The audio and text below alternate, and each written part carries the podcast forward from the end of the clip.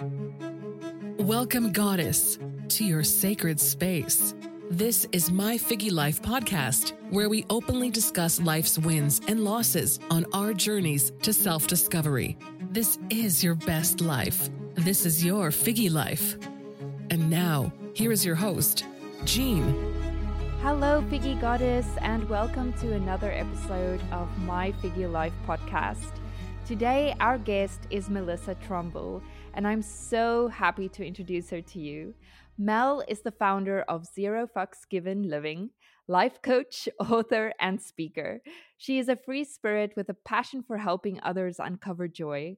Her mission is to bring joy to millions of people who rocked a craptastic upbringing. Through grueling rounds of therapy at many points in her life, she got herself to a joyous life at the ripe age of 49. She believes that by helping people many years younger, the trajectory of their lives can be hugely improved so they rock many more years of joy than she has. For decades, she gave her resources, yes, her fucks away, her money, time, care, concerns, focus, skills, and all the resources she had. This showed the world that she held herself at zero value and therefore was treated as worthless. By using all her resources for others without them even asking, she sent the message to the world that she did not value herself. But she is on a mission to change that all. Welcome to the podcast, Melissa. We're so happy to have you. Hello, hello. Thank you for having me. I was so happy to receive your message. We actually connected through social media, and I have been following your account for a long while because, as my FIGGI listeners know, I have been diagnosed with panic disorders. So I really understand the whole concept of anxiety, living with anxiety, and everything that comes with that because there's a whole bunch of things. it's not just the panic disorder, oh, yes. everything else about it.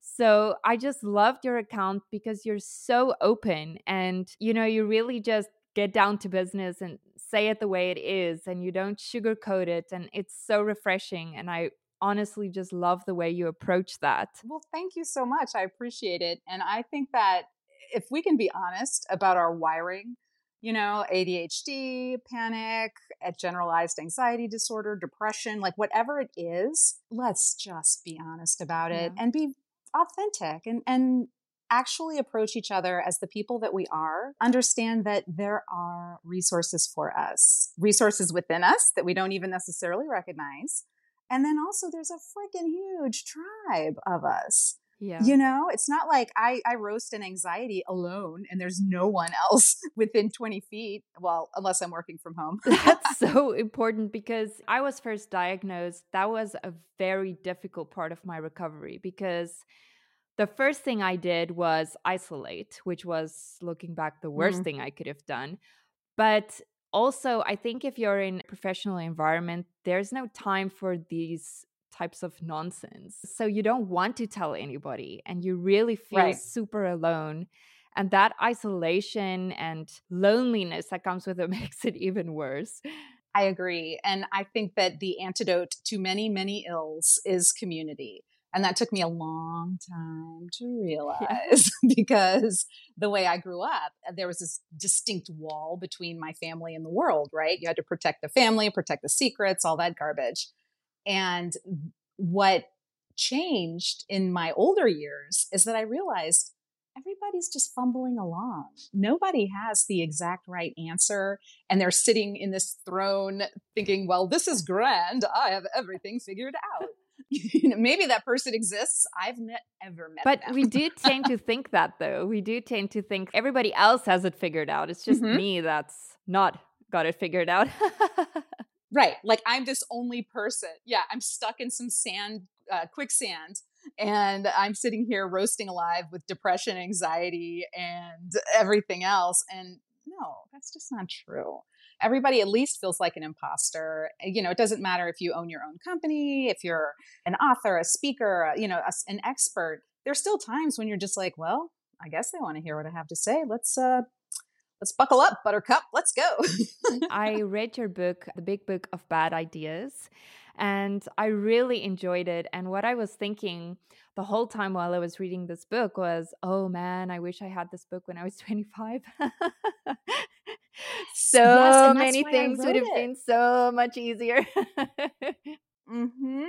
Oh yeah. And that and that's why I wrote it because I could not at the time connect why I was seeking out these chaotic situations right? Because I had done all this work, I had done all this therapy. So surely I'm fixed and I don't need to worry about that. But man, that stuff is ingrained. So we have to really work at it and recognize why we're seeking that familiarity. You know, why do we want that? It's just because it feels comfortable. That's all. And uh, nothing is more I think fear inducing than moving out of your comfort zone in especially an emotional and a psychological mm-hmm. way.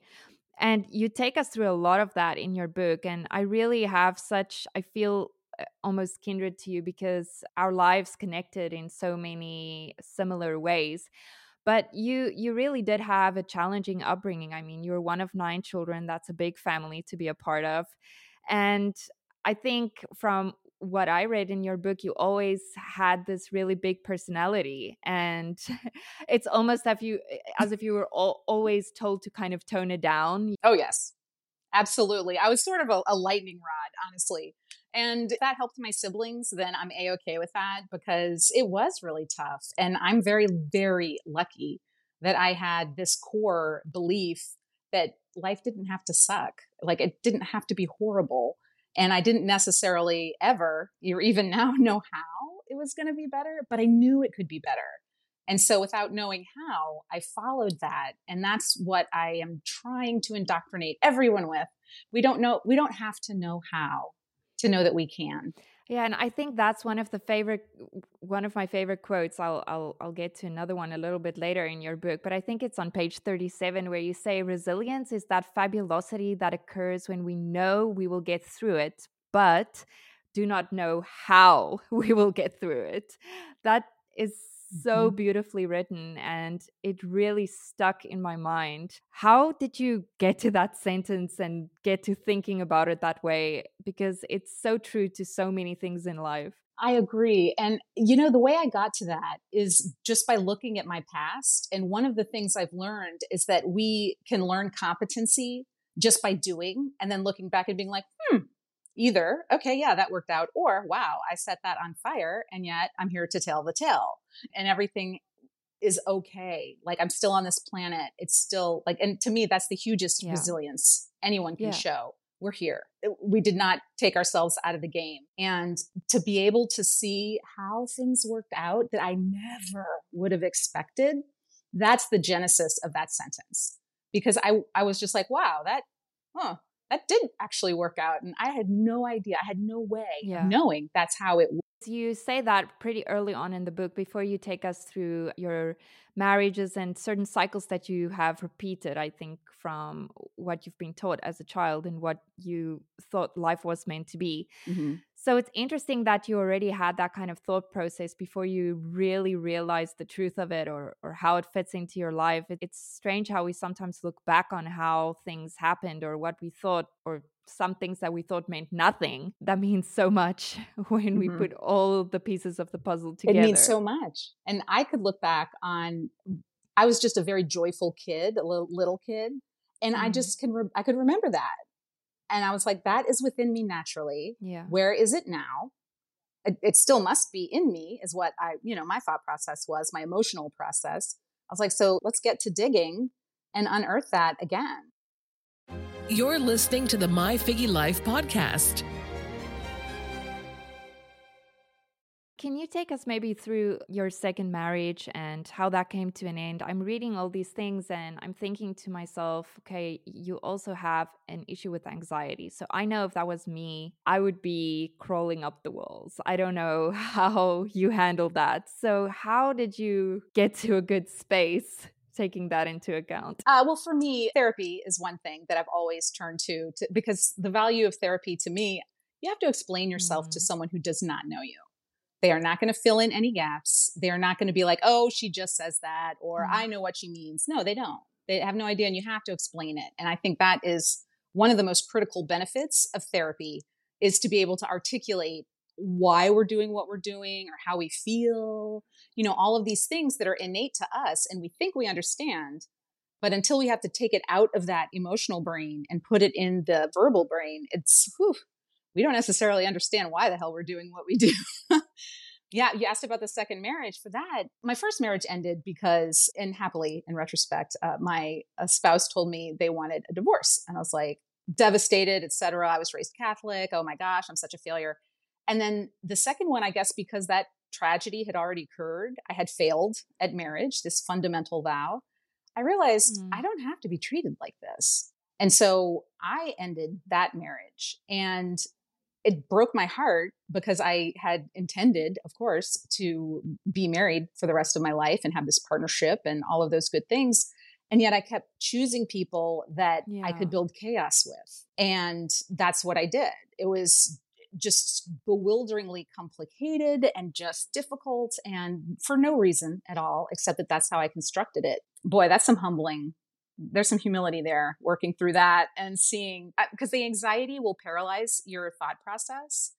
And yet, by not being able to choose, we still choose. I think it's so profound that you say this and you explain it in this way because this was very similar for me too, especially thank I mean, I've been blessed with honestly a husband that has saved my life in many, many ways. Why he held out with me those first couple of years, I don't know, because I was the same. I, I brought these patterns of behavior that I was taught into the marriage, and I wanted everything to mm-hmm. function in chaos and anger and destruction. And it took me a lot of work and a long time to understand that healthy mm-hmm. relationships don't work that way. No. And, and, you say it so well. I think in page 151 of your book, you say that it was so shocking to you to realize that not everybody wants to work at being a better person. Mm-hmm. And that is so true. It's stunning right because we come at life in our certain way and for me it was always you know i can i can be better like how can i be better what can i do because i knew i was a wreck and then to understand that there were other people you know, who I thought were my kindred mm-hmm. spirits. Mm-hmm. You mentioned being kindred spirits, and I'm totally down with that. you and I are peas in a pod. And yet, everyone's not like us. Uh, not everyone uh, seeks to, in, in real estate, I used to work as an asset manager for a development company. And they would say, use the land to its highest and best use. Okay. And they always meant in terms of how much money it could make. But I love that that saying because I say I want to use my personality skills empathy, compassion, all of it for its highest and best use to help as yeah. many people as I can. And not everybody wants that. And you know, when I read that, I was actually reading it yesterday. Yes, and I did have a glass of vino while I was enjoying that page. Good for but you. I thought of myself, you know what? Sometimes you read something that you already know, but when when you read it from a different source, it just kind of sometimes tends to hit you. And I don't know if this was the same for you, but when I really started to change and turn my life around and really commit to that and have a good support structure, I had many questions about my past and many questions about how I was raised and why things happened the way they happened. And I think the most difficult thing for me, even now, to still kind of connect with is exactly that. Not everybody wants to be or to change to be a better person. And it's very difficult if that also involves the past that you're trying to extricate yourself from, but you still have this need for forgiveness and making everything better with the people that you love. So, how did you handle that? Oh, wow. That was a journey. So, my parents were not raised in ideal households. They were, their household that they were brought up in was at least as bad, if not worse, in different ways. And the the best thing that I was able to gain was the perspective that they did the best they could at the time with the tools they had. Because they got married at 18 and 19, both of them trying to escape just mm, whether it was starvation or whether it was sexual abuse or neglect. Uh, you know, they had the whole deck of cards stacked against them and they were very young with that comes anger management issues because it's not like when I was 19, I was able to, you know, sit with your reaction. No, that yeah. didn't happen. I just exploded or erupted or whatever feeling just came over like a tsunami. And uh, the idea that I was separate from my feelings, no, I did not come into that until my like late 20s, yeah, early 30s. For sure, me too. A minimum. so, yeah. So, so, so realizing that people who've done you harm are doing the best they can with the tools and the past that they have, even if it's cruel, even if there's just no avenue for how they behaved than hurt. I think that that is the best way to understand where they're coming from and look at what I've done. I've hurt people very badly. And I was doing either trying to protect myself or trying to chase them away or, you know, because I didn't want to have mm-hmm. a stable home life because I didn't have any idea what that was. So I only knew chaos. And so that's what I held in store for myself. It's really interesting to see how these roles and rules that have been with us subconsciously keep coming up during our lives because even now sometimes with my little girl is 5 years old and I will still catch myself sometimes thinking wow I thought I I thought I extricated that part. I'm gonna have to go back mm-hmm. and do a little mm-hmm. bit of that work there. Yep. We get we get to go back and look at those things. And you know, I talk about therapy a lot. And what really accelerated my journey is mindset work and seeing possibility. Because if you cannot see something as possible, uh, then it's not straight up. If you don't see a, a peaceful, wonderful, joyous life for yourself, and I saw peaceful as that was the enemy. Peaceful was just nothing. Why would anyone want that? That's just dull and lifeless. And it's like, no, actually, it's a place to nourish you and where you can grow. To have, to be able to expect the same things each day, to not be berated, to not be injured. That was a big stretch for me. And to understand that that was a positive it just changed everything. It made everything so much better. Listener, you can have it too. That's so true. Mindset is really it has helped me a lot as well. I think especially if you have an anxiety related disorder, you really really have to work on mindset because you know, my husband actually said it really well when we were talking about my panic disorder. I'll link it in the episode for you listeners. And he said it's a very lonely thing to go through because a person can support you and try to be there for you, but you're the one that thinks you're on the precipice of dying and shaking. And it's a very lonely exactly. place to be. So if you're already in this lonely space and you do not have the mindset tools that you need to navigate that black hole, you're going to mm-hmm. drown. if that's what it feels like and you're so right to say it feels like you're going to die. Uh, our, our brain our, our nervous system it doesn't know the difference. All it knows is that we're in extreme danger and whether that's a saber-toothed tiger or the fact that you're pouring sweat and you can't think straight you know and you're roasting in anxiety it, the brain doesn't know. It just knows you are in danger and it's going to shut you down to protect yeah. you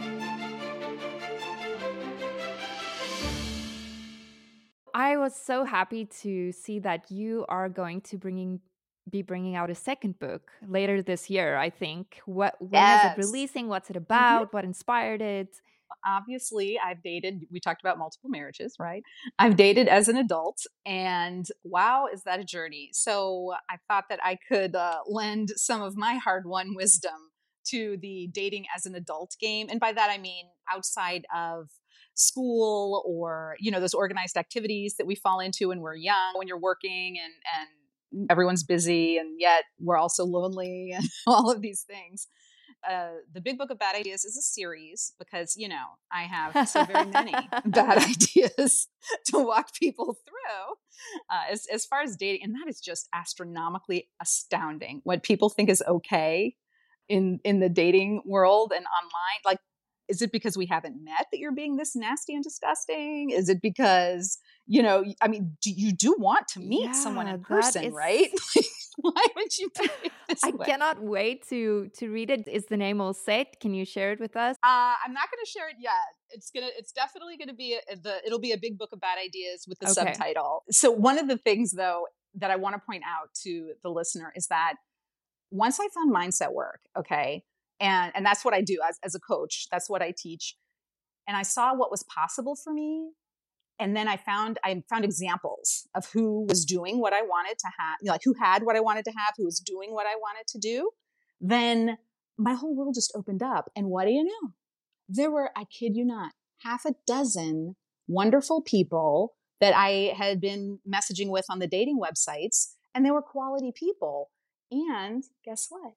I had been sort of because I thought they were maybe a little dull. wow. How arrogant and how foolish that was.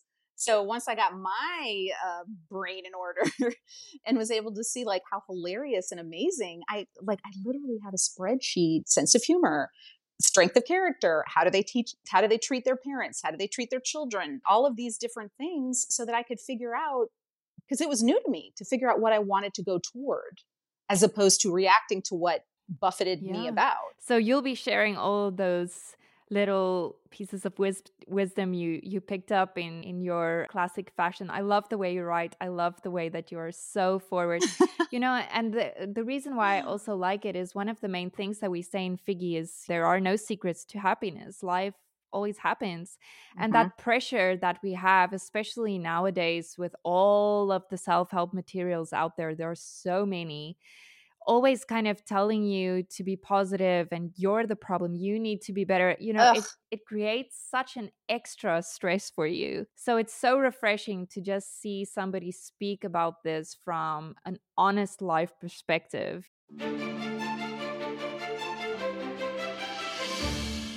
So you're also bringing out a podcast later in January, yes. I think. Okay. Correct. Correct. Launching my podcast, which I just threw a couple of episodes up last month just because I'm like, if I don't get this started, it's just not going to be started.